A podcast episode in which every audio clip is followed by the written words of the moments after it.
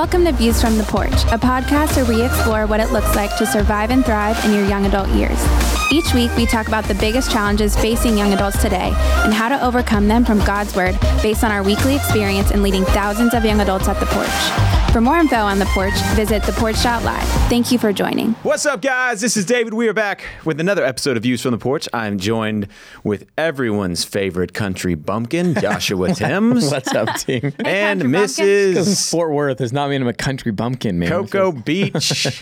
That's more accurate. What am I? Elena Haas, surfer lady. Surfing is harder than you think. You grew up surfing, right? Yeah. Yeah.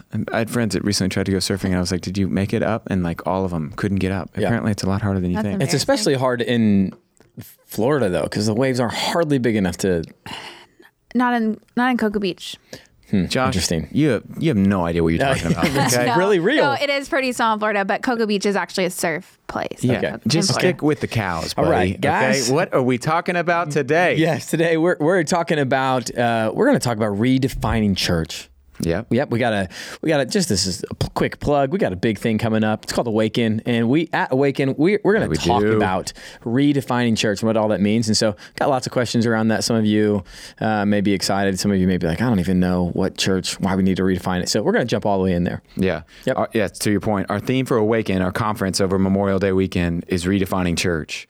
And really that is what we tell our volunteers and a vision that we've kept in front of just our ministry and those on our staff and all of us, that is what we want to do for this generation, that The Porch every single week, part of conversations like this and just our hope through our entire ministry is that we would be a part of redefining the way this entire generation thinks of church. And From the get-go, David, that it feels kind of arrogant. Like there's thousands of years of church being around. And so what makes us so convinced that church needs to be refined or we have the right definition? Well, Josh, it's something called the Bible. Yeah. Okay. Read it, buddy. No, I think you're right. But maybe here's why we say that. Like, what do you think the average person between the ages of 20 and 35 thinks about when they think of church? Like not in Dallas, not here. I mean, the average American young adult, what comes to mind? I would say three words come to mind off the top of my head. Irrelevant. Okay. Fake. Okay. Outdated. Wow. Man.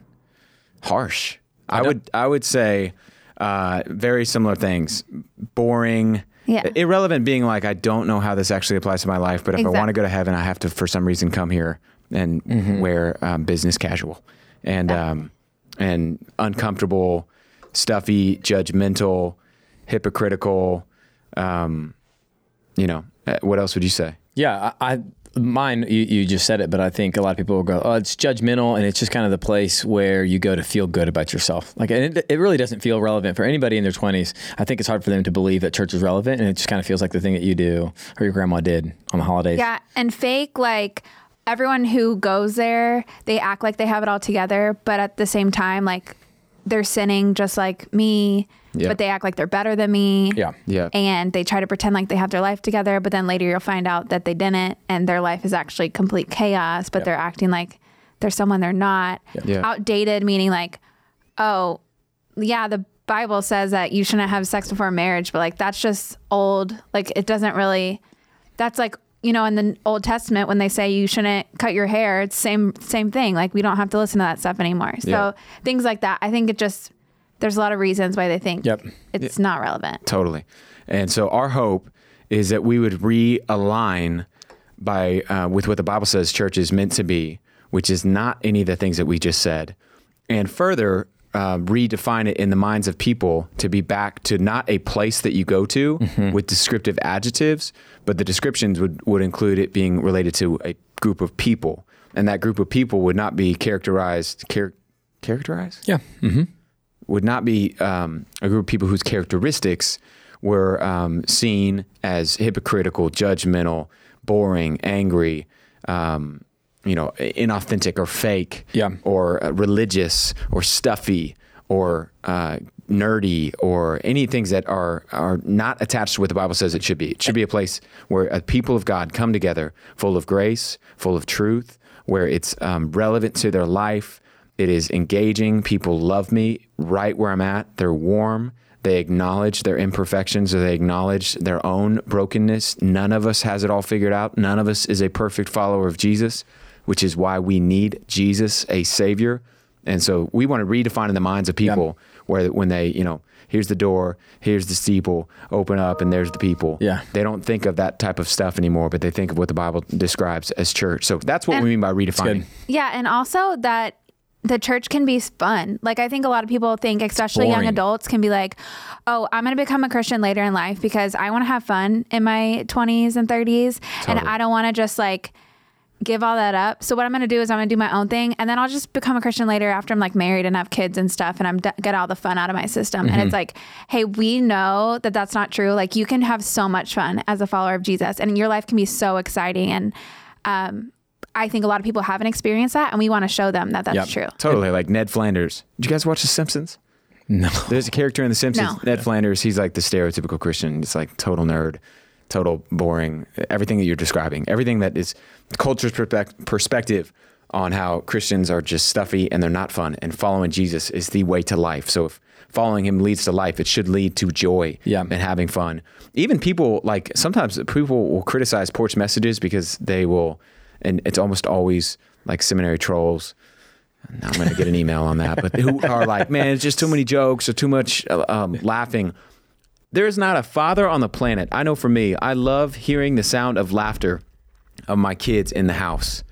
And I think it would be crazy to think that God doesn't love hearing the sound of his children laughing, not at worldly things, but just at laughter. Yep. That God created all the range of emotions, including humor and fun. And so anyways, that is our heart, is that we want to shape and align with what the Bible says. And what's interesting is there has been times in church history where this type of redefining and realigning has happened before. You guys want to hear about one? Yeah, absolutely. Yeah.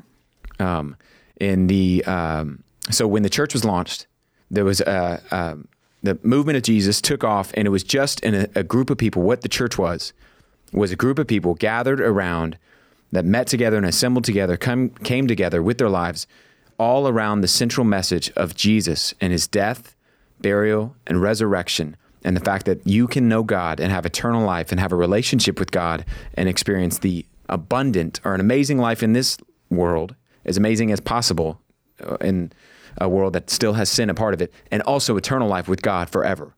And that was the central message, and that was what the church came together, a group of people. It wasn't a place you went to.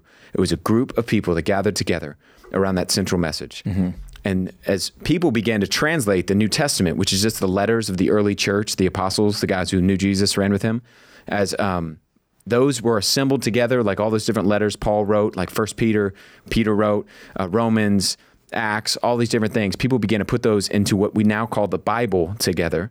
And they translated from the original transcripts, which were written in Greek, into other languages. You guys staying with me? Yep. You following me? Yep. Elena, you look like you, is your thinking cap on right now? Because it doesn't look like it.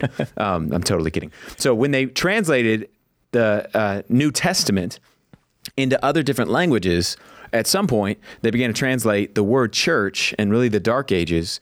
And wherever they had the word church, the Greek word was ekklesia. And that literally meant the assembly. The word ekklesia didn't, which is what where we get the word church, or in your Bible, every time you see the word church, if it's written in English, it's originally, in the original Greek, that was the word ekklesia, which was just a word for assembly. It didn't even exclusively apply to Christians. It applied to a assembling of people. So there's references in Acts chapter 19, or maybe Acts chapter 17, where the city came and they assembled together. In our New Testament, it still says assembly, but that's the same word, ekklesia, church. So anyways, it was just the assembly of Christ's followers. That was the early church. So let me recap. So the word ekklesia was is the word that today in English we translate into church, which is not a translation, but a replacement or a substitution of that word. It's not a great translation of the word, because church comes from a German word, Kirche, that in the Dark Ages, basically, as people were translating the New Testament, every time that the word church was there, they eventually translated it into Kirche, which is not a good translation of ekklesia. Ekklesia means assembly or the congregation. Kirche was a word in German that meant the house of the Lord. And at some point they began to translate it that there's an argument that they did this intentionally so that it would be like, hey, we want power that the, you know, church leadership, mm-hmm. not following Jesus, wanted to maintain some sort of control and power. So you have to come here and be a part of this church in this building. And in order to do that, they translated Kirche. But for whatever reason, when they did that, all of a sudden, synonymous with the word church was house of God, a place that you went to. Like a building. A building, mm-hmm. exactly. And so in the 1500s, there was a guy that lived named William Tyndale. You guys ever heard of William Tyndale? William Tyndale was an English guy who was passionate about getting into the hands of common people the Bible for years, like centuries, for the vast majority of human history, or the vast majority of the church history. Tragically, there was a wrong idea that, hey, common people can't have Bibles. Only the priest should be able to have access to the Word of God, which is nuts. It is nuts. Freaking crazy. Yeah. William Tyndale was like, dude, that's crazy. He was a priest. He knew the Bible. And he was like, I want to get the Bible into the hands of people. The Pope at that day said, if you do that, we will kill you. And they had already killed a dude earlier named John Huss. It was basically outlawed. What? A dude. Yeah. They'd already killed a guy, but that it was basically like, hey, you cannot do that. Only we can have, you know, the words of God. You can't have it. And William Tyndale was like, you guys are six kinds of crazy. I am going to get the Bible into the hands of people.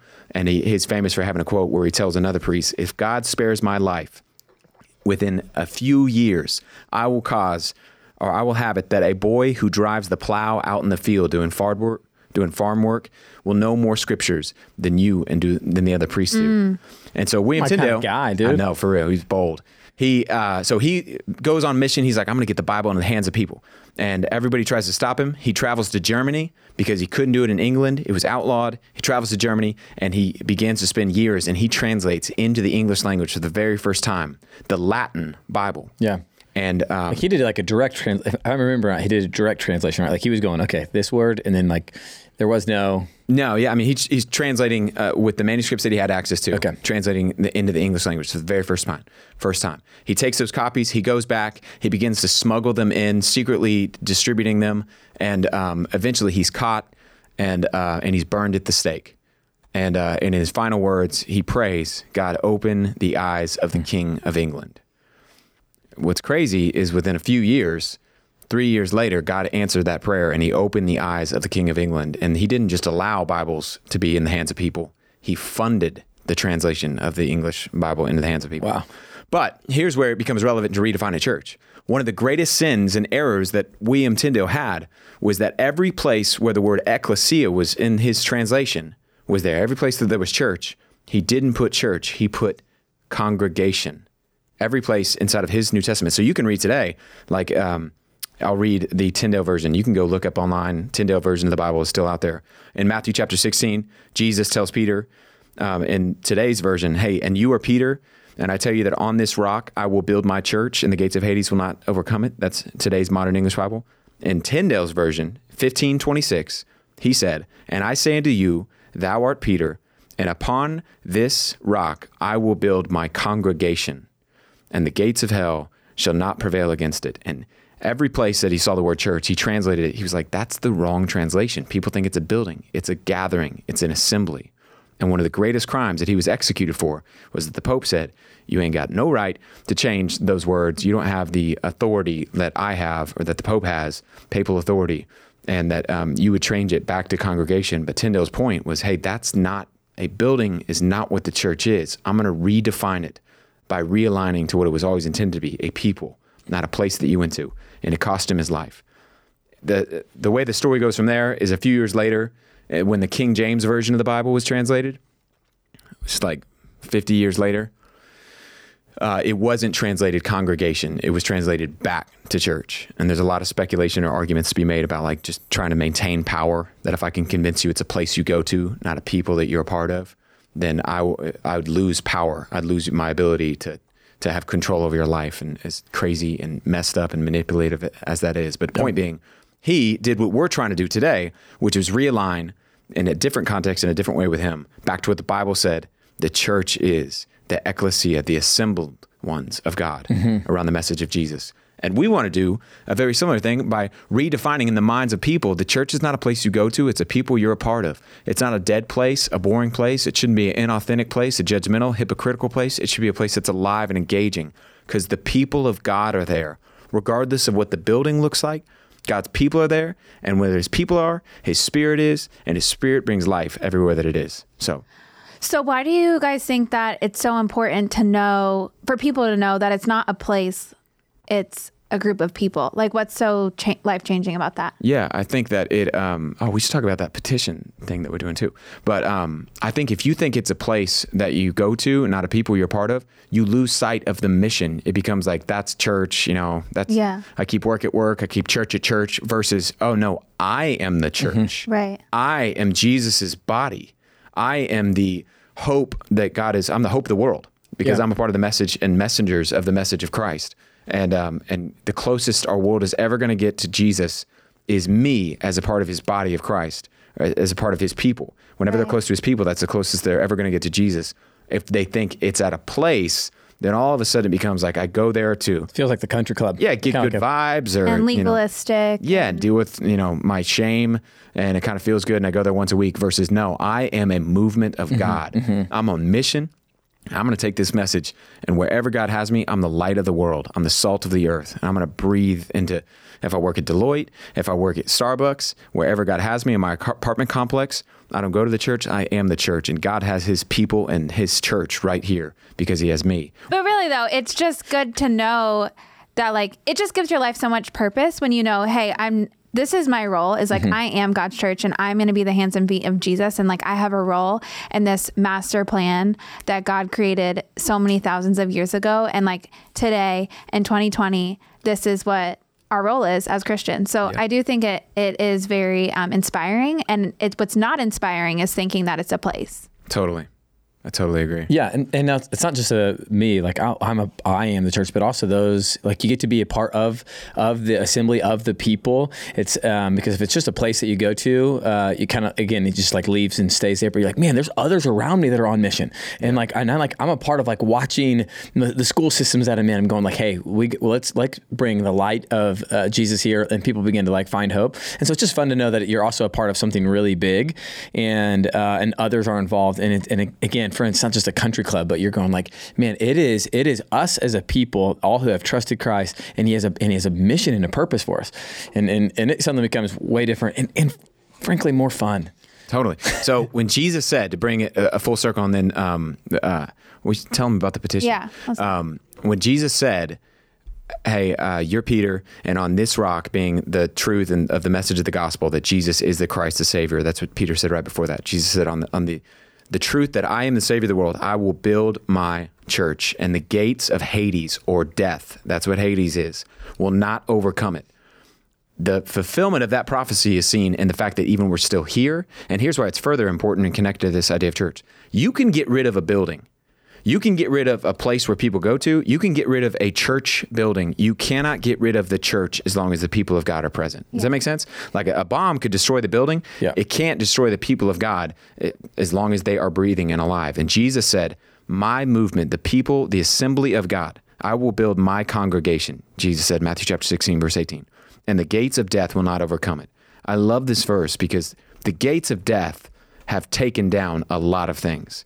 The gates of death have taken down empires, like, hey, they're no longer around. Mm-hmm. The gates of death have taken down people. They've taken down companies. They're taken down, it will take down eventually Pepsi. It'll take down Sears, or if Sears is even still around. There's gates of death. Things come and they go. And Jesus said, hey, the gates of death are never going to stop this movement that I'm building for the rest of the rest. It is here to stay, and nothing will be able to prevent it from happening. And so anyways, all that to say, we are seeking to, you want to tell them about the petition, Elena? Sure. Yeah, we're doing a petition because we're so serious about wanting everyone to know that this is not just a building, it's a people of God. And so we started a petition on change.org, but you can find all the information about it on awaken.live if you go to our website. Yeah, because the first definition that you see, if you go to Google church definition, Merriam-Webster's dictionary.com, it's going to say a building for public or Christian worship.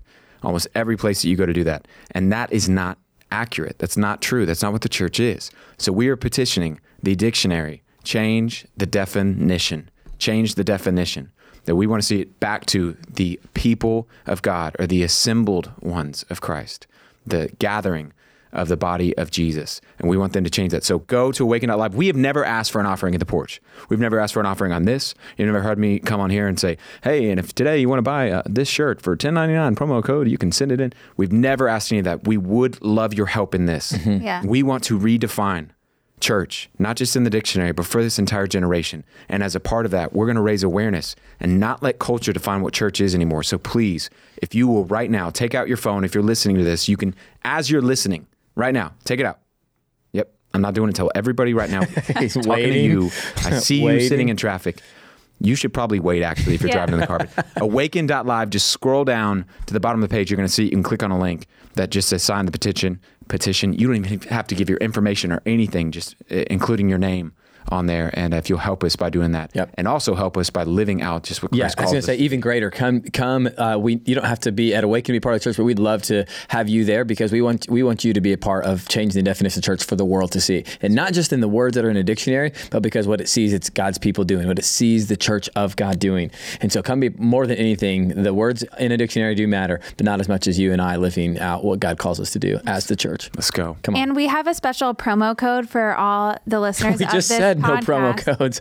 Oh, no, sign up for Awaken. Yeah. Got it. No, we said we don't ask for offerings for things. This is not. We're actually giving them a code. So for anyone listening to this podcast, if you use the promo code that says just podcast, PODCAST, you can get 20% off just for listening to this. So you can go and sign up and use that promo code at awaken.live as well. Boom. And that is not like, because we just joked about promo codes. That's not us trying to sell something. It's us giving you a discount, right, just to be a part of it. And even more importantly, man, sign the petition. We hope to see you there. We hope that you will join us wherever God has you in helping redefine church for this generation. I think that's it. That's it. All right. We will see you next time on another episode of Views from the Porch.